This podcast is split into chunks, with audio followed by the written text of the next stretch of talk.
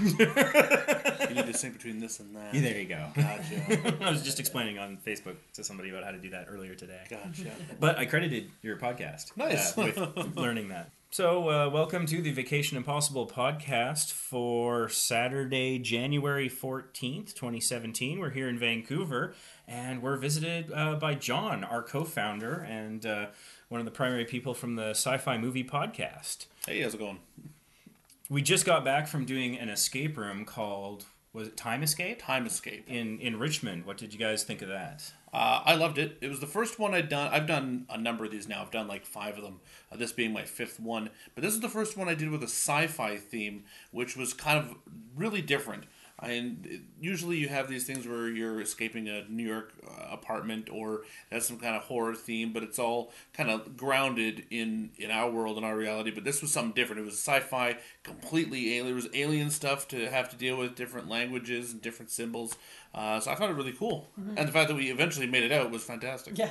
We, we did need a little bit of extra time, and they were very nice. They gave us what was it five Like extra five minutes? minutes, yeah. That's all it took for us to get the job done. So no, it was great. And there were there were certain sci-fi elements of it that were somewhat familiar. Like there was a screen that looked a little bit like The Matrix, Yeah. and so there was a couple slightly familiar things, but those familiar things were just in style. They didn't help us solve the puzzle at all. Yeah, and they had just- some, and they had some like uh, NASA jumpsuits. One was from Columbia, the other one was from yeah, The Challenger. Challenger. Yeah, That So- was that was kind of creepy for me. Just noticing that they had yeah the the the, the spacesuits, um, the jumpers that had the mission patches from the two shuttles that that exploded. yeah. Uh, and so that was that was interesting. I don't know if if I was making it, if I would make the same choice because the mission patches weren't relevant, and it's like I don't know, a bunch of people died. Is that in poor taste? I don't yeah, know. but at what the do you same think? time, well, the thing is though, because I mean, they were talking about how it's like you know something crashed on the moon or whatnot, and they're trying to and and and I think and it's important for these ga- uh, these um, time escape rooms or uh, uh, escape rooms to have um, red herrings in there. So I think it was a really good red herring, honestly, um, because it kind of distracted our focus for a little bit um, and just kind of yeah, kind of provided. Actually, that was like the that was like the only red herring. yeah, Like there was no every, everything else was in theme, like needed to be used. yeah, yeah. There was nothing else distracting you away from it. yeah. There were there were there were cosmetic things. There was like the um the keyboard that was on the sphere that was not relevant. Yeah. uh, and but so again, there- that those were was even just keys, style. though. yeah, and then and so they obviously didn't work Exactly. Yeah. Like, there, was, Yeah. there wasn't even even buttons. They were just a printout that was on a like a sticker. like a sticker, and you could as soon as you touch it, you know, okay, that's yeah. Yeah. clearly not something. Well, and uh, I was admittedly kind of hoping that there would be a bit of a story behind it, though. Like I was thinking, like, oh, what if like these aliens? Because there was alien text and there was English and there Yeah. was like numbers as you were used to seeing them, Sanskrit numbers. So I thought it'd be interesting if the story was they had like beamed out the people from the shuttles before they exploded. Because I don't know if any useful remains were found or anything. And so like uh, there was a movie, uh, I think it was in the early '90s, maybe late '80s, called Millennium, I think, where Yes. aliens or time travelers, I believe, were stealing people from Time travelers. yeah, from uh, plane crashes instantly before impact and putting in uh, uh, dummy, Dummy bodies. Yeah, and so I thought if they were going to go down that road, I thought that would have been a really intriguing thing, given that it was those two those two shuttles. So if they were going to use it, I would like to see them use it in a plot. That would have been fantastic. But it not being used in a plot, I found they could have just used any mission patches. It wouldn't have mattered. Why did they have to pick the two disasters? Yeah, well, I don't Because know. that that- that gave plausibility for them being Yeah. there. Okay, Like if we had the ones for say, uh, I don't know the Ares and Apollo. Ares and Apollo, Yeah. right? You'd be like, well, like those are accounted for, yeah. right? The only ones that are not accounted for, Challenger and uh, and Columbia. Yeah, or it could or it could have been from yeah space shuttle missions that were completed, like the Endeavour and Enterprise or something. Yeah. But no, no, I think I mean, uh, I mean, yeah, I mean, I think because we're all kind of writers, we're all very creative people. Uh, to us, like a more of a plot and kind of being able to kind of flesh out the storyline a little bit more is kind of the automatic thing that we want. But not everyone really wants that. They need something that's going to appeal to all audiences, right? So I mean, we're going to want something that's maybe a little bit more cerebral. Other people just want to be able to get through. So so it's I mean, there are some escape rooms where they have varying levels of intensity, varying levels of of difficulty. Um, and so you probably get more of that in that one. Um, I'm, I'm not really sure, right? Because I was this is only my second escape room. The first one we did was like one of the easiest ones, which we failed. Um, and then we did because we got caught up in a red herring, basically, right? Um, and then we had and then we did this one. Um, so Well, I did one uh, a f- about a month ago where it was the second part of like an escape room sequence. Oh. So you did like the first escape room, and then there was more story uh, afterwards. That became part of the second escape room Oh, to do that one, and then there's you know that that kind of I've completed heard, I've the heard of story. those. Yeah. So kind of episodic. Exactly, exactly. okay. We did the second episode without doing the first because uh, the guy who was booking it didn't book it until the day of, and all was left was the part two, Oh, okay. Wow. and it was super hard.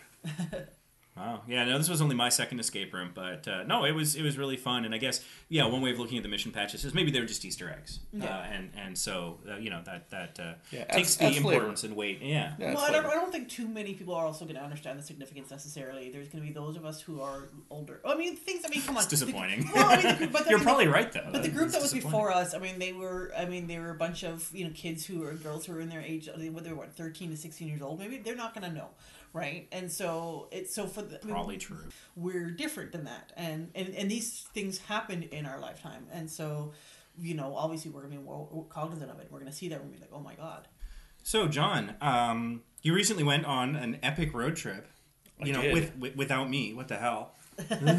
I recently got married, and I thought it'd be more appropriate to take my wife on a honeymoon road trip versus excuses. versus you. Excuses, excuses. Our cameras weren't rolling. I was. I, don't get me wrong. It did create some arguments when I brought that up initially with her. Oh, what? Uh, what? she, what? she she she won in the end, though. She won in the end. Oh, you were arguing to bring me on your honeymoon? Well, course, I, of oh, course, wow. yeah. Well, in that case, I rescind my earlier it's a road criticism. trip, yo. How can I, can I not? Well, I appreciate even being considered. Like, you know, we could we could have been a follow car, the support vehicle. You know, convoy. Uh, she agreed, but only if you would strap onto the top of the or on the roof of the car. So that That'd was, be fun uh, for about an hour, hour. right? Yeah. After that, it would become cruel and unusual. I think is the phrase from the Geneva Convention. So let me tell you about the trip because it was a fun one. We started in um, Victoria. Uh, we took a ferry across to Port Angeles uh, right away. That was a mistake. you started off on the right foot, eh? Instantly, that ferry is awful. Was that your first time taking that ferry? Uh, That was my first time taking that ferry. Oh. Yeah, and it was brutal. And then there was the drive down because that puts you on the on the Washington Peninsula. So you drive across and then and then down, and you meet up with the five in uh, what are that cities? I think it's um, Tacoma, maybe Okay. whatever whatever's at the bottom of the, where the peninsula meets up with the rest of Washington. Uh, yeah, that whole drive sucked. What sucked about it? Uh, slower speeds than than the I five.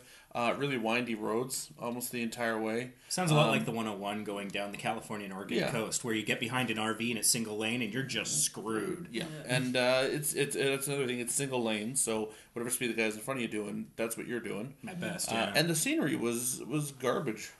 really? Yeah, and it wasn't it wasn't even it was not that great. Like not waterfront? Like you didn't get at least a pretty ocean or something? No, That sucks. no, no. Was it like largely It was basically or- a tour of poor people's backyards.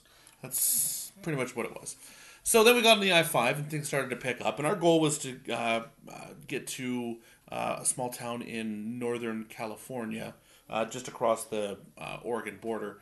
Uh, so we got there at about eight or seven, seven thirty to eight.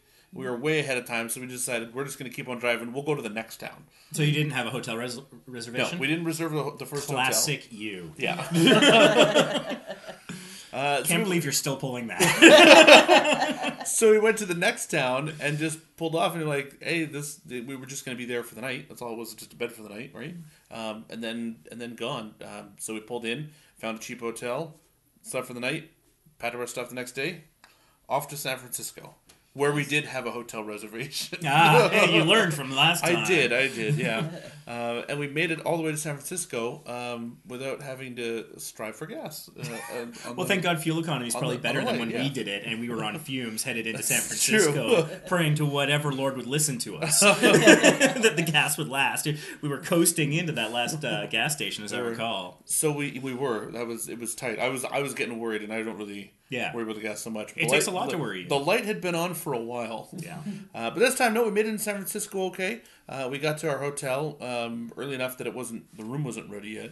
Um, the the hotel I can't remember what it was called, but it was kind of a dive uh, and relatively expensive. San Francisco is an expensive city. Yeah. Yeah. Uh, one of the things that saved the the cost is Carly went online and got a city pass, uh, which has like a, a coupon of like ten things you get to do for free for like forty bucks each. A lot of cities have a version of that. Yeah, Yeah. and it was brilliant because like five of the six things I wanted to do were in the city pass. Oh, nice. What did Yeah. you do?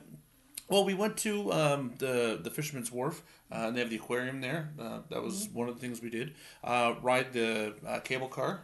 Uh, Carly had never ridden the cable car. I've ridden them like a dozen times. I finally did it once. Right? did you hang on the outside? Yes. Yes. It was awesome. Right. Highly recommended. So I made Carly hang around, uh, hang on the outside. Was and she reluctant? oh yes. Oh, she was scared to death. Uh, and then we we did the first the first trip to uh, the Market Street stop. Um, and then she was like, "Wow, that was fun." And then we instantly got back in line because we only parked for so long on the other side of the city. Uh, and the lineup and the ride back pretty much took up the rest of the time. But on the way there, to my right, there was a whole bunch of um, Slavic tourists, right? Okay. And they kept saying, uh, if you're going to San Francisco, but just that part over and over again, my right? While they took selfies with their selfie stick. Was So- it selfie video at least of them singing? Maybe. There, there was some selfie video of them singing, okay. but there's one where the guy lines up his uh, selfie stick video for a shot. And he's right beside me. And he's got himself and his friends in, and I just go, Of course. and that's when he takes the shot. oh, of course. Classic you. Yes. And then, then he's like, no, no, come in this shot, come in, come in, right? So then I started singing with them. Did you teach them any more of the song? nope, nope. Why? Because why? Because why? Because reasons. Um, we we drove around a whole lot. We did Lombard Street, the, the most crooked street in the world, uh, four or five times because Carly got to make a lot of take pictures up it, down it. Uh, we did a lot of driving around the city because it's just a cool city to just to hang around in. So Yeah, did and you I had to keep Lombard Street? We've never done that. did you keep the engine on this time? Going down Lombard? Uh, yes. With the, the Yes, I first, did, The yeah. first time we did that in your old was it 2001 accent? Yeah. uh, he, you turned the engine off uh, because you're like, oh, let's just coast down. But that was the moment that John realized he had power steering, and power brakes.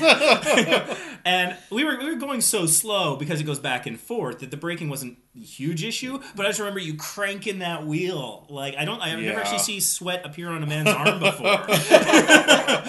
I just remember looking over and seeing it like seep out. I'm like, well, that's new. Uh, we did the Golden Gate Bridge a couple times, um, and that spot where uh, you and I went to back in two thousand and three, um, which had this, 2000 had this great, 2002, I think. The the, Yeah. the lookout. the right? lookout completely packed parked with parking. Couldn't do it, so we went a bit further in, and uh, um, and Carly bought some uh, fresh peaches. So we sat down on a bench and ate peaches with this great view of the city, and we took a picture of it. Aw. That's Yeah. nice. I, But it was like outside the the harbor uh, area. Quite, it looks a lot actually a lot further than it was. Everything in San Francisco looks further than it is. Yeah. It's it's really weird. We tried we tried going to that lookout in 2009 and I couldn't find the right exit. So we just said screw it, we went to something that was lower. we just bailed on it. There was Yeah. too much fog. You uh, Fog was awesome. you have you have to take the there's the first exit which goes to this lookout like immediately after the bridge. Mm-hmm. You have to go to the second exit, then go left like you want to go back into San Francisco, and then there'll be a sign that says uh, the Marin Highlands, and you got to take that road. Okay, so to get We at did the that first left exit. Yeah. so so to get at that that good overlook that you've seen in our pictures and videos before. Second exit. Headed well, you have to basically be headed into San Francisco, but on the far Pretty side much. of the bridge, and then look for that exit on the right, and that's how you get up there. Kind of. Um, if you're just if you're coming into San Francisco, look for the Marin Highlands exit. Going away from San Francisco, like you've just crossed the Golden Gate Bridge and you want to get up to the mountains on your on your left, you have to take the second exit on your right. There'll be a left turn that says to go back to San Francisco, and then you'll go underneath the highway you you were just on, and then there'll be a left and a right turn, and the left turn will take you to the Marin Highlands if you if you stick to the right it kind of does a left turn and then forks out into two, and the left road will take you back onto the bridge. Right road will take you uh, to the Merritt Highlands. Um, new thing though, that bridge is no longer a toll bridge. Huh. Yeah, it says you know, The Golden Gate? yeah, I don't I don't recall the Golden Gate being toll. like every bridge in San Francisco was a toll bridge. I know that like super five lane on each direction one and the, and the two level one those were toll. Yeah, But I don't The recall Bridge. there I being don't think we one. pay the toll one. I don't- I don't think there was a- They they even have a toll. They have toll booths there that are just At the Golden not, Gate. not in use. Interesting. Yeah, you still got to drive through them because they're part of the highway. No, I remember driving to the booths, but I don't think we actually paid. Yeah. we didn't pay. We didn't pay either. So Um, so we left San Francisco, and I had a full tank of gas leaving San Francisco. Nice. Okay. This is a gas story. I was gonna say Oh, that yeah. sounds relevant to your story. It is.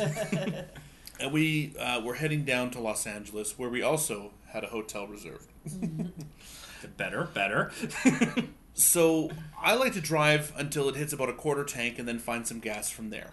yeah, that's Right? good strategy generally. Seems reasonable. So I waited till a quarter tank and then I'm like, okay, so we got to find some gas. Uh, and we're driving on the I 5 and no gas is to be seen. And the fuel's getting lower and lower and lower. Now the, now the lights come on, the gas lights come on. And I'm like, I still haven't seen any gas. And I can see for a ways too because it's the I 5 and it's pretty straight. And in Southern California or north to Southern California, it's pretty pretty straight. Yeah. Uh, and the gas light goes down, and we drove for probably 45 minutes with the gas light on before we got to a gas station. Oh wow. That was not too bad. But remember that story, because there'll be more later. uh, so we finally arrived in Los Angeles. Uh, we checked into our hotel. Uh, the hotel was the uh, the Holiday Inn and Suites studio in um, it's like North North Hollywood. North Uh, Hollywood. Yeah. Ooh. Okay, well, hopefully you had a better luck in North Hollywood than we did, because that's where the guy pulled the Glock on us, as I recall. Yeah, we didn't have that. Yeah, That's good. Not That's so good. much. Um, but the most comfortable bed in any hotel we'd stayed in the entire trip. Nice. Oh. Yeah, so much so that we wanted to uh, rip up the sheets so we could see what brand it was since we were in the market for a new bed. I did something like that at the MGM, uh, trying to figure out. Uh, I think I, I wanted new pillows, and I really loved the MGM ones. And yeah, Uh, so we stayed there. Uh, the next day we did the Universal Studios thing, nice. uh, and Carly and I decided to get the VIP tour, and it was uh, quite a bit more money extra, but really worth it. really? Yeah. Yeah, Never done it's it's a few hundred dollars American more. I believe it. but you uh, you have a specific you know check-in time uh, where you go there. They have a special entrance for you, and it's like it's you have like the plebs entrance, and you have like the VIP entrance, uh, or so you have the the the, the, the star member entrance. Then you have the VIP entrance. Uh, so you go over there, you get your lanyards with your VIP thing on it, and then you take the elevator uh, to the VIP lounge, uh, where they have like this full breakfast laid out for you. Oh wow. Yeah. Nice. And we're not talking like you know buffet style. Uh, eggs not and- continental. and- no, none of this continental crap. We're talking like fresh made miniature sandwiches. Yeah. You know, fresh yogurt, fresh fruit, and all everything like that is fantastic. Uh, and then your tour guide meets you and he gathers up your tour group. And our group had two people, Carly and I.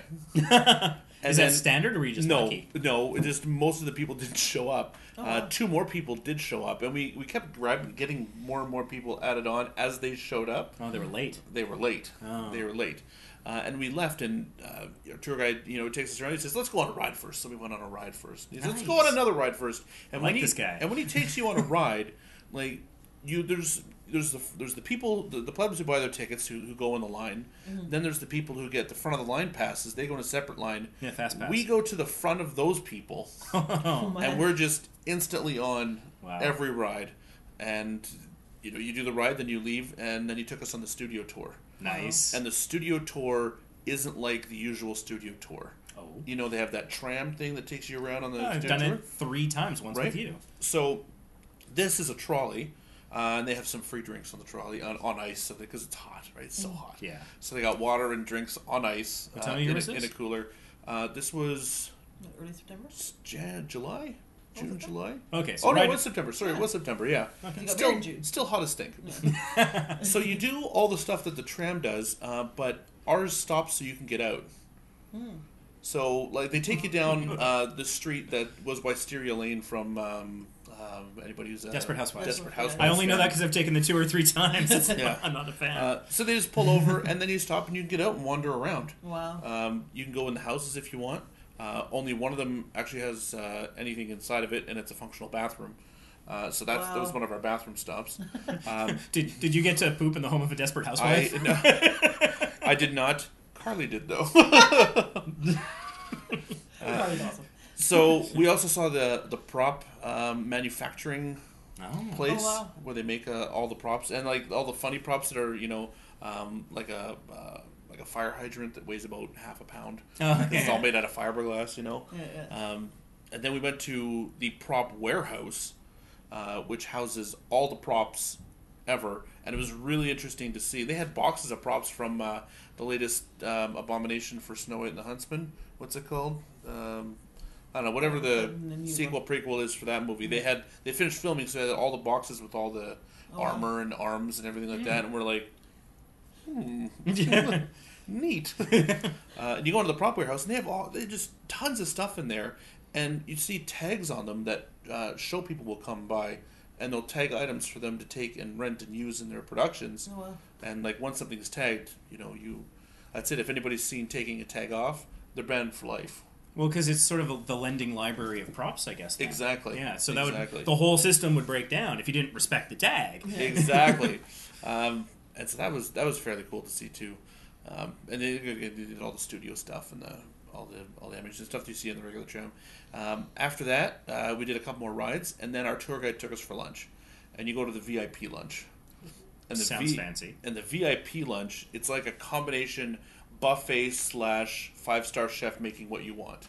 Oh, wow. So I think uh, Carly had the shrimp scampi.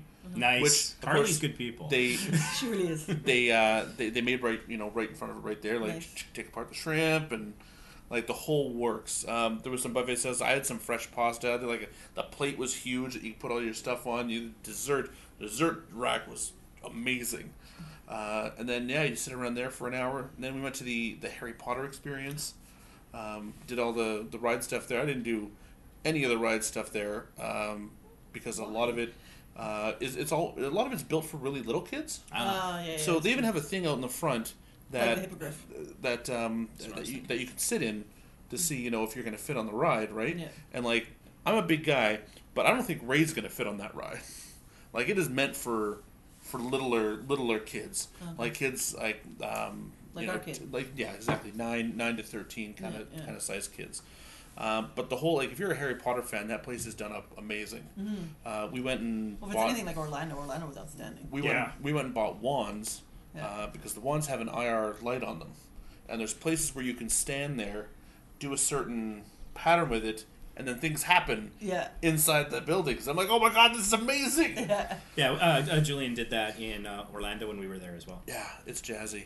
Uh, after that, we did the the Water World show, uh, and they bring you to there's a VIP section for the Water World show, which is like at the top in the middle. Oh, so you're not in the splash zone? You're not in the splash. You can go down the splash zone if you want. I would pay extra. But the view from the top in the middle of the whole show, amazing. You see everything. Like nothing is outside of your your uh, line of sight Were you, were you able to hear everything? Like, because I Yep. found that when very I easily. when I was at Waterworld, sitting at the front, there was some banter between the actors in the pre-show that I found funnier than the primary show. But I don't know that I would have heard it very far back. Yeah. Were- were- oh, you, You, you hear you hear everything. That's Uh, maybe it bounces off the ceiling. yeah Maybe I don't know. I don't know. But yeah, we heard everything, saw everything. Uh, it was amazing. After that, we could have done the animal show, but we're like we're knackered. No we walked around that place all day long, uh, and we just we just ended up. Uh, that was it. I think the animal show was the only thing we didn't do. Wow. but that was it. Um, after that, we um, you know kind of made to the hotel. That was kind of our day. That was like the whole day. Uh, and then the next day, we just drove around LA, uh, went down to Santa Monica Pier, uh, Mm, bumped around nice. there. Uh, that took forever to get to.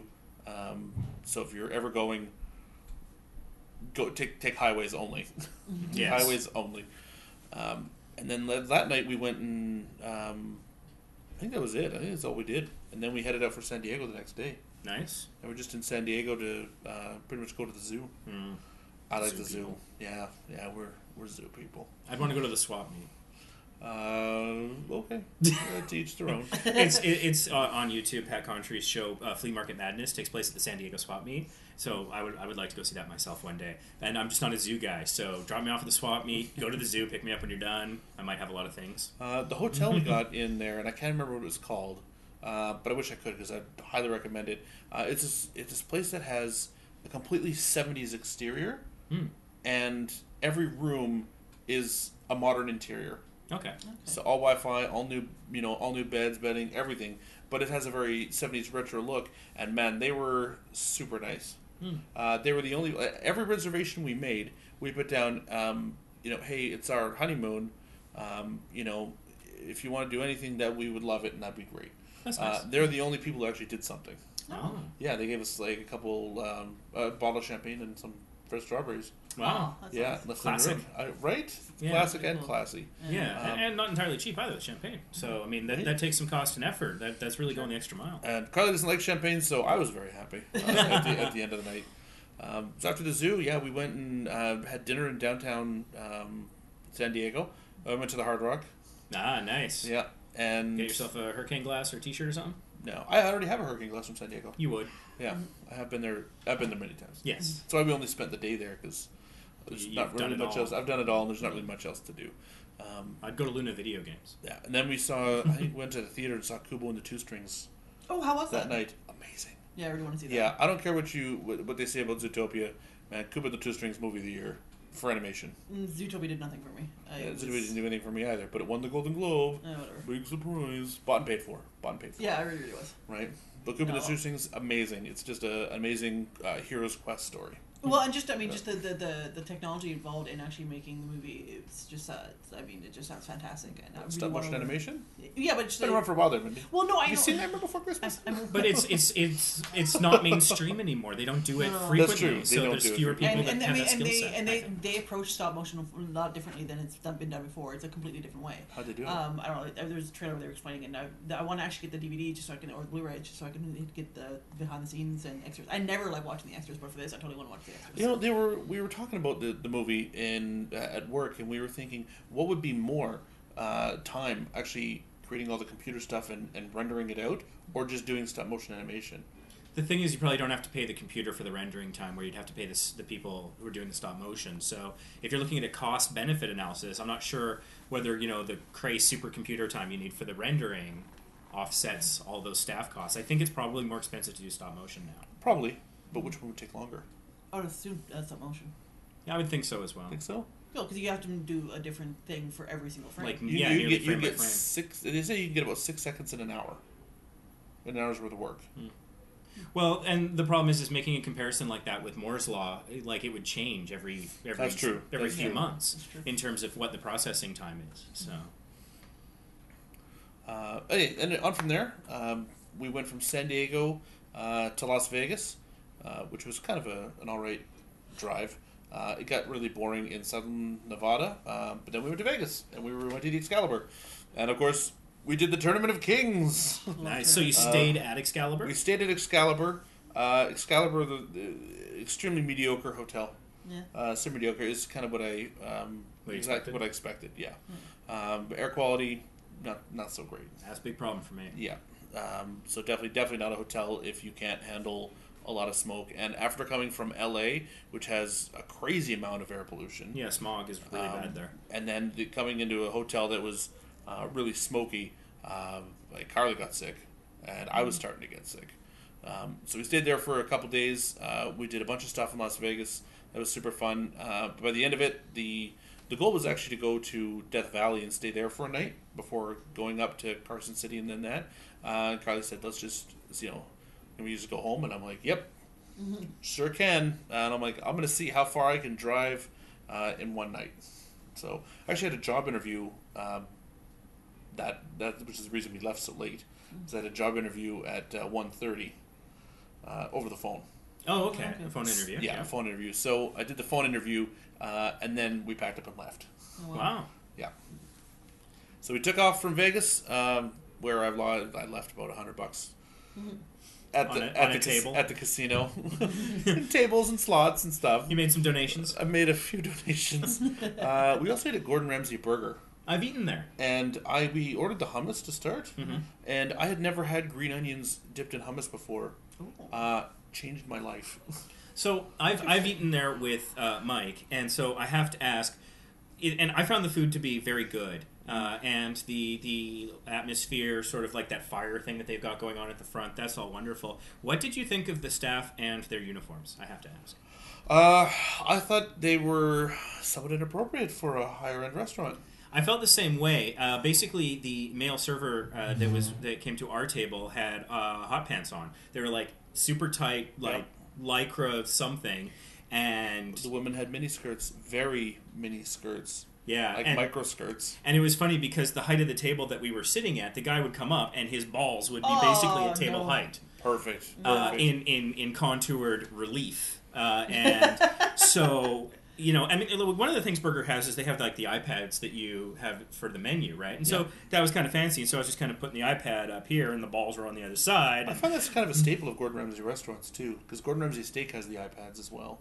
Uh, they, Burger's the only one I've done of his, so yeah, okay. they didn't have it at the Pub and Grill in Caesar's Palace, which is also really good.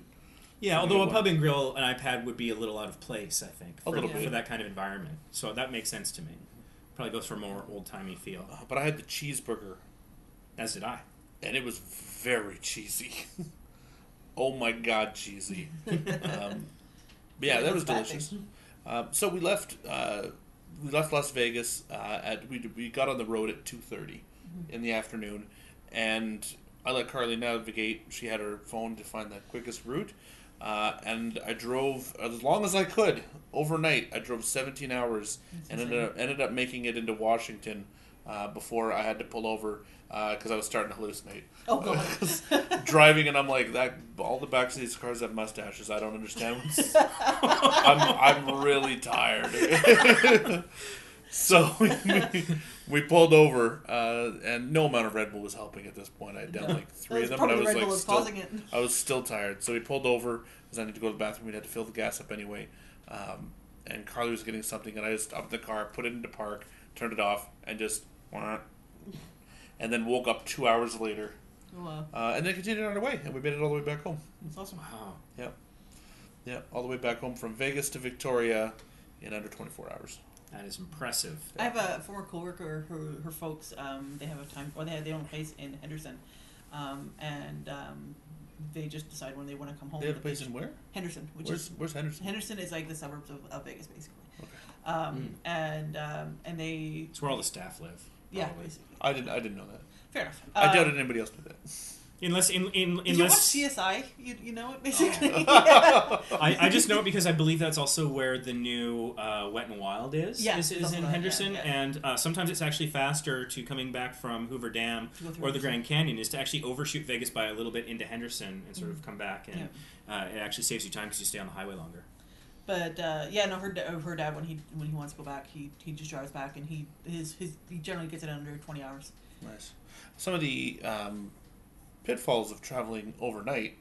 uh, we went through a, a park, um, like Oh, a nice. like a like Like a, a state uh, park? state park or a national park or Mhm. whatever, Wow. and uh, I almost hit a deer. Oh yeah, Yeah, I That's a risky I. I did a, a swerve to avoid and managed to avoid it. Wow. Um, but yeah, I almost hit a deer.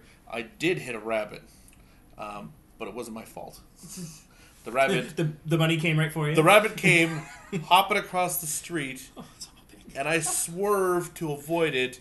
And had he not just kept hopping, he would have caught my back tire.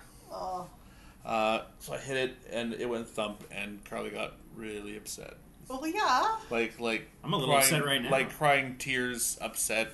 Uh, and it wasn't even at me; it was because the bunny No. was suicidal. Yeah, Well, basically. yeah, clearly. Clearly. I don't know what the bunny was I, thinking. I, I, I got a little bird once, and I was like in tears pretty much. I had to pull over. I felt One like time I that. thought I hit a bird too. Yeah. Uh, and then I stopped the car, and the bird flew away from underneath my hood. No, that it- was the freakiest thing ever. I definitely- because- I definitely because did. Was I there for that? Carly- That sounds familiar. no, no, I don't think you were. But Carly was in the car for that, Oh. and she goes, "Did you just hit that bird?" And I'm like, "Nope, it flew off. it flew off." and then we stopped, and the bird actually flew off. and I'm like, "Oh, thank God." she goes, "Did you lie to me about that bird?" I'm like, yes, I did. did not want to upset you. Sounds like you made the right choice, to be honest. Right? Had the bird died, nobody would have been hurt, and the bird lived, so everybody, nobody's still hurt. Yeah. so, um, hopefully, we'll be recording another podcast again uh, in early February because we're going to be coming to Victoria for it's the second annual John Con. Second annual John Con, Victoria's only invite-only birthday uh, gaming convention, because it's my birthday and I like having gaming uh, stuff at my at my place, uh, and it's a whole weekend event. Um, and this uh, we're expanding to include all kinds of fun events this year. Uh, there's going to be a media presence. Um, there's going to be a retro gaming area hosted by Vacation Impossible. Yeah, yeah, I gotta, I gotta. Uh, note, note to self: I have to get myself a Retron Five to to Yeah. do that. Rather than lugging multiple systems, I can just bring one. Yeah. Um, and we're just gonna have fun uh, playing games all weekend. And we'll do a live recording of the Vacation Impossible podcast for, for Yeah. the Later Saturday crowds. evening, there's probably going to be a Scotch tasting, or just a Scotch drinking is probably more what it's going to what's going to end up being. So uh, we're looking forward to that. Um, so, do you have any future travel plans on the books right now, John? On the books, uh, we're going to be going to Las Vegas again in May for my stepdad's 60th birthday. Cool. Um, and then hopefully, end of the year, we'll be doing the cruise to Hawaii with you guys In September. in September. So that's definitely something we're looking at. Uh, it, we've we've booked it. It's leaving out of Vancouver September 12th. It's five days at sea on the Carnival Legend, a Spirit class vessel. We've got ourselves a balcony on deck five, and uh, and then there's one day at each of the five islands in Hawaii. And then we're we haven't booked our flight back yet, so we'll probably have maybe a day or two uh, in Honolulu before we fly back. We also have booked Alaska. Did you want to tell the people about Alaska? Oh, uh, yeah, we're leaving out of Alaska on the 30th of April and heading up uh, up through Skagway, uh, Ketchikan, Juneau, all that stuff, and then coming back down to uh, Seattle, taking the train up. So that's gonna be really, really awesome, especially because um, Glacier Bay is gonna be one of our ports, and uh, it's gonna be one of the last times that Carnival offers Glacier Bay port stop. Um, I'm not really sure why. They haven't really explained why, but we have a meet and greet thingy, I think, uh, in the Alaska one, so maybe we'll be able to find out why at that point. Um, but uh, no, that's really exciting because um, you know it would be nice to see the glaciers before they're no longer glaciers. Um, and it's, um, it's we'll be pulling our kid out of school for that, but I think it's gonna be just such a formative experience for him and for all of us, really. So I'm really, I'm really stoked about that, and it'll be our first time sailing out of Vancouver, so that'll also be really exciting. Hey, maybe there will be glaciers in the future. Just ask Trump. He's got the best glaciers. yeah, yeah. No one is glaciers Only the than best glaciers for America. but who will pay for them? him. Make glaciers great again. uh, Alaska's going to pay for them, and Russia. I know very well that Russia's going to pay for our glaciers. Oh, Russia's been paying for a lot of things lately. oh, I wonder if Trump knows that Alaska is one of the states. Anyways, um, yeah. So uh, two of the things that, that they list as sort of ports, they're not really ports. It's areas that you transit through on the ship, and so that's Glacier Bay and Tracy Arm Fjord. So for those two, it's just an area where the, the ship sails through, and I mean, we haven't done it, so I can't speak with authority. But apparently, there's a lot of things to see. I imagine they slow down. Uh, you know, probably to a, a slow crawl, probably less than 10 knots, and uh, there's a lot to see. And so I think it's because uh, because climate change is making the area around Glacier Bay, ironically, uh, too unpredictable and unstable. That this is the last year, but uh, we'll see about getting that confirmed. Mindy did mention uh, we signed up for on Cruise Critic the message board. You can sign up for a meet and mingle, and if at least 25 individuals sign up for that, then that triggers the event to be booked where Sam and I did that on the breeze for the first time. It was it was interesting. There was some like little um, snacks and drinks, nothing that you couldn't get on Lido, mind you, but they were your own, and uh, for the group. And then you had basically uh, time. The group had one on one time with the cruise director and the manager of guest services. And I, maybe on the surface that doesn't sound that interesting, but it was fascinating. We were talking about, uh, we had a lot of time, Sam and I, with the guest services manager, talking about all the various ships she's been on, why she likes one ship over another. Uh, and again, the theory that smaller ships are sometimes more coveted because you don't have to run from one end to the other of a giant ship to solve a problem uh, is it, they, they do appreciate that. Although the larger ships do get sort of the more coveted itineraries often. Uh, so that was really interesting, and having some time to talk to uh, the cruise director. So um, I, hopefully the meet and mingle for both the Alaska and the Hawaii cruise happens, and we can see about maybe getting more information about Glacier Bay and just in general because uh, it was really interesting. Like we learned about the Vista, uh, Carnival's newest ship. They um, all all the cruise directors were hoping to get it, and so it went to a guy named Matt, and I'm not familiar with him, but everyone was sort of cursing his name uh, after he got it in in envy, um, and so he was going along, going along, and he hadn't taken any time off. And so all the other cruise directors were starting to be like, you know, he has to have vacation time. When do we get the potential to do vacation coverage on the Vista, the first of her class? And so the funny thing is, is uh, so you're saying like, well, when do you guys find out? And they said we follow John Heald on Facebook. When he posts on Facebook, that's how we get our schedules. So like that was a really surprising thing that the cruise directors don't get told directly their schedules. They have to check online on Facebook, like the rest of us chumps. and so uh, we'll continue trying to attend those meet and mingles because they're really nice and they give us that interesting insight that I don't think you would get otherwise. And then we'll try to bring it back to you in the podcast and on YouTube. Um, I did see. Um, I think it was like last year or so. There was this cruise. There was a video of a cruise that was going passing through. Um, I guess the inside passage, passage or something like that, or through Glacier Bay, and one of the glaciers had started calving. Um, so that's when like a huge chunk of the glacier will just slide off.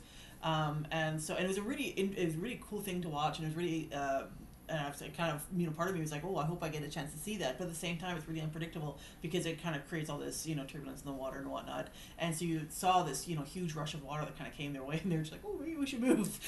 I'll so- pay extra for that. And, uh, That'd be fun. yeah, I mean, so it's, it's, it's, it's kind of I'm of two minds. Like on the one hand, it'd be like, well, it'd be really ex- interesting to watch. I mean, they do naturally, regardless of of, of climate change. I mean, correct me if I'm wrong, climatologists. Um, they do calve naturally; they kind of have to. Um, but at the same time, they're calving more frequently and in much larger chunks, um, and that's the part that's concerned. Um, and, And so- unpredictably, I think. and, and unpredictably, yeah. Um, and so it would be really interesting and neat and very, very unique to see. I've been using that word a lot. Um, to see that. Um, and um, yeah, but, but at the same time, it would kind of make me a little bit sad because it probably shouldn't be doing that right now. A step, potentially a step in the wrong direction, yeah. Yeah. And so for the, the Alaska and Hawaii trip, we have a balcony for Hawaii, but for Alaska, I didn't want to freeze any part of my anatomy off. Uh, Oh, and. I, I don't know how cold it's going to get. And so we're going to go find out for the first time. So we, we were just getting an ocean view. I also imagine we won't be doing any swimming on a cruise to Alaska. So uh, we'll probably be basically using the GoPro exclusively for time lapse photos out the window. Uh, so hopefully we can get you some, some good time lapse image for future YouTube videos. Are the pools not heated? They could be, but if it's if it's just the pool on the ship, the, the we've filmed quite a bit of that, and so the GoPro wouldn't really likely capture anything too What new or interesting. Yeah, and that's the thing. We've we've done that sort Mm-hmm. of before, so it's not like we won't be swimming on excursions. We might swim on the ship a little bit if it's heated, but we're not going to be taking it on excursions like you know when I was doing the uh, the, the the extreme uh, what was it the wipeout in Cozumel Yeah, where I was bouncing off of the inflatable. None of that kind No- of business. no polar swims for us. You- you- that's that's Burton's domain. That's- if Burton wants to come and do this, we're happy to have him. That'd be But awesome to have 'em. I don't think our schedules are going to line up this year with Burton, unfortunately, but we're going to keep trying to get him back on the show. So, um, so John, uh, the the sci-fi movie podcast uh, recently sort of concluded its run. We're just kind of Yeah. curious, what was what was that whole experience like for you uh, being on that program? From start to end, mostly fantastic. Uh, I really enjoyed being on on a podcast. Uh, I love sci-fi movies, so uh, talking about sci-fi movies was kind of in my wheelhouse. Uh, Carly got annoyed after a while with uh, me watching, uh, you know, a certain sci-fi movie every week uh, and forcing her to watch it as well. Um, and then forcing You weren't going alone. And then that's right. It's dangerous to go alone. especially with some of the bad movies. Like we had some bad movies that we watched and reviewed, uh, and like there's no way I'm watching uh, any bad movies alone. God, they're terrible. well, I guess making fun of them is part of the fun, like Mystery Science Armageddon Theater 3000. Exactly. And, like we watched Armageddon, and Carly she likes Armageddon, and I think it's a disastrous, terrible movie. I enjoy it. Um, It's campy and, and fun for that. It's like. Yeah. You know, it's like, dude, where's my car? I'm not expecting it to be scientifically accurate, but I still have fun watching it. the other the other thing she hated was having to be quiet for a couple hours once a week. Uh, it drove her drove her crazy. Um, but that's okay. Jake, she supported it, and uh, and now we just kind of finished. Um, Rem, the, the show host and the and the producer and editor and generally uh, co host wrangler. And, um, and, and, and. and and and Not not jack of all trades, master of all, Of all trades, trades. It sounds like, yeah. yeah, uh, he was just getting tired and, and bored with it, and was just like, uh, I think we're just gonna stop it. And I'm like, it's your show, so sure. Yeah, leave them, leave them wanting more. Well, we, we'd be happy to have you on as much as possible. Uh, we're hoping for on our podcast to have a more Canadian perspective and focus. So trips out to Victoria probably more frequent. I'm Canadian too, and that This helps. works No out. way! That helps. This works I'm, out. I'm a Yank, so you know. Oh. but my adopted homeland, uh, yeah, because Hey, wait a second. Uh, You're if you're born in the states, yes, that means you're a natural born American, right? sure. So you could run in four years. That's what you're. He's old enough. He has to be 35. I don't own property. You have to own property. There you I go. we could probably fix that. you want to buy me We property? could, uh, how much property do you need? I don't. Uh, I don't know You that it really- And does, specifies. it, and does it, it doesn't have to. It can be anywhere, right? It has to be land. It can't be an apartment. Would that I make can, you other than that, of I I, can, think. I can probably get an acre in the middle of Kansas somewhere Oh, or Detroit. maybe, easy. I was going to say. for fifty bucks. I mean, I haven't No, looked but then at- you can use that as I'm revitalizing Detroit. Look at me buying pro- property here and Oh, helping bring yes. yeah, re- you could revitalize Detroit by buying it for 50, for, for 150 bucks, But would that make and you then you'll own carpetbagger? Property. Oh, that's a wow. Okay, Dra- the, dra- draft Ray campaign. And what was, and what was your begun. what was your degree in again? political, Political science, science. with a minor in economics? Yes. hadn't hadn't quite considered. Only that. the best Canadians become president. All right. Well, I mean, hey, let us know what you think about that. um, but uh, since since we do have you here uh, from uh, your your recent experience with the Sci-Fi Movie Podcast, could we could we get a little a little mini uh, sci-fi movie review of Rogue One Oh. you? What uh, initial Yeah. thoughts? Nothing too in depth. okay, um, Because I'm gonna try to make this as spoiler free as possible, um, which is difficult. So I'm doing my best here. Um, I thought that uh, the movie as a whole I liked.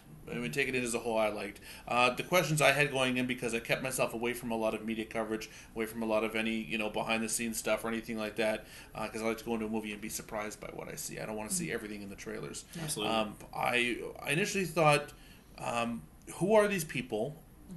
Why do I care about them, and do I need to keep caring about them? Are they going to be significant um, in later movies? And uh, this movie definitely gives you a definitive answer sure. uh, to that. Um, and I'm not going to spoil what the answer is.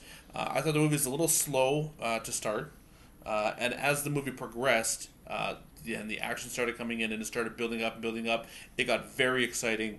Uh, the last hour, or last half hour, very very exciting. The last ten minutes, Oh my god. ball, yeah, yeah. and it made me want to watch episode four again. Yeah. like immediately. Like I have to, have to go home and I have to pick the story up. Yeah, yeah. Uh, so I yeah approved, uh, double double approved. Um, I saw it twice, so Definitely double It was it was good, it was very good, and now I'm excited for. Well, I was always excited for uh, episode eight. oh yes, Yeah, yeah. of course. Um, but now now we'll see what happens with uh, Carrie Fisher's recent passing. Well, I believe they had filmed all principal photography for eight. Yes, but the the problem is, is that she had an expanded role for episode eight that would have led to a more expanded role in episode nine. Mm. So they're having to rewrite parts of that story Oh, One okay. would imagine. to backtrack that. Wow. What do you think about the idea of um, Millie, Bobby, Millie Bobby Brown being uh, potentially tagged to play a young Leia? Who? Uh, she's 11 from Stranger Things. Oh, that girl? Yeah. Uh, whoever they get to. What would she what would she play it as in? Uh, well, th- I guess they're talking about how for potentially in episode nine or something like that, they're gonna have like young Oh, Leia. they're like a gonna have- flashback yeah, type something thing. like that. And so they're. Um, Well, she does a good job. And she was all right in in uh, she- Stranger Stranger Things. yeah. So Well, they, I guess they took some some side by side photos of Millie Bobby Brown and and Carrie Fisher as she was younger, um, and you can see like there's I've some, some striking compelling. resemblance. yeah, Yeah, and so and and I think just she's just such a phenomenal actress. I think. then I approve. I don't know. I don't know how challenging Stranger Things was for her. I mean, how many lines did she have? Yeah, but she had to Three? she had to do a lot of showing, not telling, and that's that's really difficult. I haven't watched this program, but um, having less dialogue and having to do more with less is actually a greater challenge to an actor. I mean, just look at Nimoy as Spock when he would do so much without saying a thing Mhm. with such a small part of his face. And you you know, and that like- takes a lot of talent. Well, we talk about like Dule Hill from um, uh, West Wing, and Yeah. like he says so much right here in the furrow of his brow. Like that's And that's where he does all his and- acting yeah. is is right there. Um, so um, no, I think I think um, I mean all those kids I think were fantastic. I mean I'd love to see them in anything. Uh, but yeah, yeah, the idea of, of them actually having like a young Leia and young Luke um, and stuff like that, and and Well, like I would say, we'll see how it goes. Yeah. Uh, when I heard that um, Heath Ledger was going to be the Joker, uh, I was like, oh, God, no, that's a terrible idea. um, until I saw it, and Yeah. it was it was amazing. So ever since then, uh, every time they announce somebody or uh, like they announce Ben Affleck is going to be Batman, Mm-hmm. and people are like, oh God, and I'm like, well, just give it a chance. yeah, you got to keep You an open mind. Keep an open mind. Wait till you see it. And who knows? I like Ben Affleck as Batman. I was totally good with it. He's and okay. I'm, and I'm a huge comic fan. Um, and he built himself up. He was huge. yeah, He was massive Yeah, for that that's true. movie. yeah. I heard he put Uh, on like as, sixty pounds. As like, Batman should be. Yeah. He should be a huge hulking man. So uh, I thought he did good, and I enjoyed it. Uh, Mindy, what did you think of Rogue One? I yeah, pretty much the same as John. Uh, I absolutely loved it. Uh, the the characters that they introduced were really um, characters you kind of really get into and really just be like, yeah, I want to know more about these guys and these girls and these droids, and and they're all just and yeah, I, I don't think there was really any major missteps. I mean, I'm not as I mean I don't I'm not a huge Star Wars fan. I enjoy Star Wars. I wa- like watching it when the new movie when the new movies came out. You know, we watched them right away. Um, uh, but I, I came out of it going, wow, it was awesome. Um, and, you know, our son had the same reaction, and, and we all, I mean, I basically wanted to just turn around and go watch it again. Um, it was it was great. Um, they had some they had some pretty hilarious characters. They had some really um, really dark characters. They had I really liked how they really because obviously, obviously the overlying theme was war, and it was kind of hey you know what sometimes you know even if you're the good guy you know you got to do some things that you don't want to do that you shouldn't you know that you wouldn't in ordinary circumstances do to get you know to accomplish the greater good. So that was a, I, I like that a lot. Yeah, I liked Rogue One quite a bit. I found that out of the, the new characters that were introduced, about half of them I gravitated towards and genuinely had affection and caring for, and the other half I had trouble remembering their names. So, for in terms of character association, um, 50-50 for me. But the movie was fantastic. Uh, I enjoyed it quite a lot. And um, I just want to I want to throw the spoiler switch, and I want to talk about one thing that is a spoiler. So this is going to be our last topic of the podcast. If you haven't seen Rogue One, stop now. but there's one thing that I want to I want to bring up, particularly with John here, and that is the appearance of Grand Moff Tarkin, Peter Cushing, in Okay. CGI. Um, before I get into, it, I'm curious, John, what were your thoughts about that? Because it shocked the hell out of me. I'm, I'm good. I'm good you brought that up because uh, the, the grand appearance of um, Grand Moff Tarkin and Princess Leia as CGI. I don't know how peop familiar people are with the Uncanny Valley, um, which is uh, as humans we have a certain comfort level with things, right? So generally, the more animated something is. Uh, the more comfortable we are with it, and as it approaches a more realistic look, we get more and more comfortable. But there's a part where that drops off, where it gets looking s- human enough, but not just quite there, that we become very uncomfortable with it. Interesting. And it's called the Uncanny Valley, and that comfort level drops down, and then as it becomes even more and more real, it picks back up again. And I think that Grand Moff Tarkin looked great until he spoke. I would concur. And and the whole mouth same thing with Princess Leia, and the whole they haven't quite got the mouth movement thing down yet. Uh, but I think it's in the Uncanny Valley, but it's on the far side of the Uncanny Valley. So it's making its way out, and I think within another ten years, it's going to be clear out of it, and I think people are going to be comfortable with it. Yeah, I thought Leia was fine. I think partly because it felt really like a cameo and an mm-hmm. homage and stuff mm-hmm. like that, and also the actress at the time was still alive to give consent. Yeah. For Tarkin, I still don't know how I feel. I'm torn. For one thing, it shocked the hell out of me with Peter Cushing appearing in CGI that it took me right out of the movie. Instantly, I was asking myself questions. How did they do this? Who did they get consent from? Are these voice clips from things he's recorded over the years, or is it a They had, synthesizer? they had a voice actor. Yeah, And and, and, I found that out Peter Cushing's voice, afterwards. yeah. But in the movie, it took me right out of the movie because now I was full of all of these questions. It had nothing to do with the story and all about the mechanics of making the film. True, uh, but I will say this: that if he wasn't there, people would wonder why he wasn't there. That could At be least- fair. at- He could have been mentioned. At least fans would be like, "He's the commander of the the station. Yeah, Where where is he? Why isn't he there? That's a he good should point. be there." See, I wasn't a big enough fan. I'm not a big enough fan of the series that I, I even noticed. Um, and so I had no clue that this guy was like 100% CGI, like none whatsoever. 100%. I didn't know. You can tell with the mouth. No, I legit could not tell until Ray pointed it out after the fact. I was like, oh, oh, okay. Um, because So I you just- clearly I- didn't notice me That's flailing why- about when I saw No, I Peter saw- Cushing. No, I saw, I saw you flail. And I was like, what is wrong? Like, you just sit, like, well, I, what are they I, doing? Like, I, like, I mean, I saw you, I saw you react. I was like, okay, that's strange. Um, but I didn't. Um, I saw a ghost. Yeah, but I mean, for me, not knowing at all that this character was 100 was done up 100% CGI, I did not know at all. And I don't even know, quite honestly, if I went if we went back and rewatched it, that I would still notice it. I don't because for me, it basically pass a te- pass a test for me. Right? Um, it's almost like this. It sounds, sounds sounds like the Uncanny Valley sounds va- vaguely as Mafian, um, and uh, so for me, it kind of it, it passed the AI It was, test. You was out of the uncanny valley. You were completely comfortable with it. Yeah, no, I, like I didn't. Yeah, I wouldn't have like even even knowing now. I'm just like I still don't see it. Like, Well, and I think for me, like some of the early questions before he spoke, I was like, "Is this CG? Did they find an amazing lookalike? Combing, like, did they just comb through seven billion people on the planet and find a perfect Peter Cushing lookalike? Like, how did they do this?" Uh, and so I think that this actually raises a broader question about movie making, acting, technology, humanity, the Turing test, all that stuff, because. Um, had you had Peter Cushing alive and performing this, the actor makes certain choices. How do I play a moment? How do I say a line? What word in a sentence do I emphasize? These are, I think, sometimes the core. I mean, I'd love to hear what somebody like Wil Wheaton thinks about that because uh, I think he gives a lot of thought to that sort of thing. So, what decisions would he have made differently? Uh, we'll never know, obviously. And the other question is, is it, you know, is it getting to a point where we can simulate not just deceased actors, but perhaps, I mean, that's a legal question, actors who don't want to be involved or unavailable for other reasons. I think it gets an interesting moral, ethical, and economic question when, like, how do those how would the royalties work? It's a he never signed a contract to do this film. Now they did go to the estate for permission to use his likeness and kudos to disney and lucasfilm for doing that.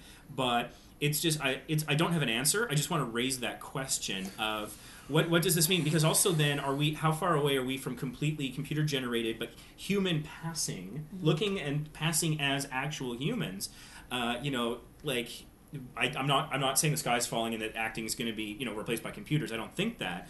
But uh, where is this going, and and to what degree could this be used? Once you say ten years, it'll get out of the valley. What happens then?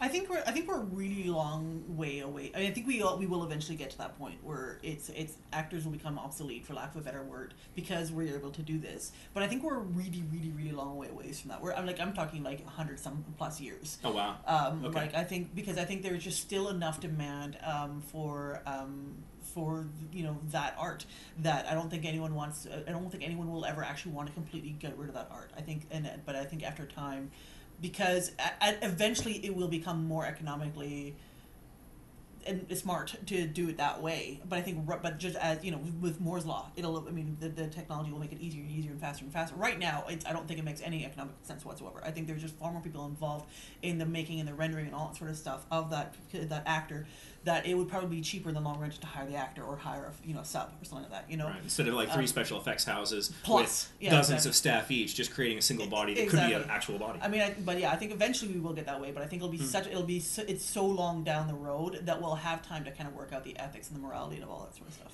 I disagree, uh, and I think there's there's two sides of the coin here. There's one side where you have completely uh, CGI characters that people are voicing, and that isn't acting. That's animation, yes. right? So you have to, we have to we have to stop thinking of that as, as acting. It's not. It's animation. It's voice two, acting. Two is the uh, people who do the motion capture. Where they have all the dots of the face, and they just digitally put on, say, a monkey face uh, with that. Yeah, we're all Uh, thinking King Kong and- right now, and yeah. that's. Uh, really, I was thinking Planet of the Apes. I was thinking Okay. um, uh, Liam Neeson right now in The Monster or that Yeah. Monster in the Hills. Uh, I was way off. and that that is acting, and I think that's where uh, you have the things where actors make choices and things like that. That's it's where that comes into it, and I don't think that is going to be lost even with the advancing technology. They're going to make them look differently. We'll call it uh, digital makeup, and they'll start having categories for like best digital makeup, and they'll have We're already slowly getting um, there, yeah. That's interesting. right. Instead of just best visual effects, it'll be like best digital makeup and best.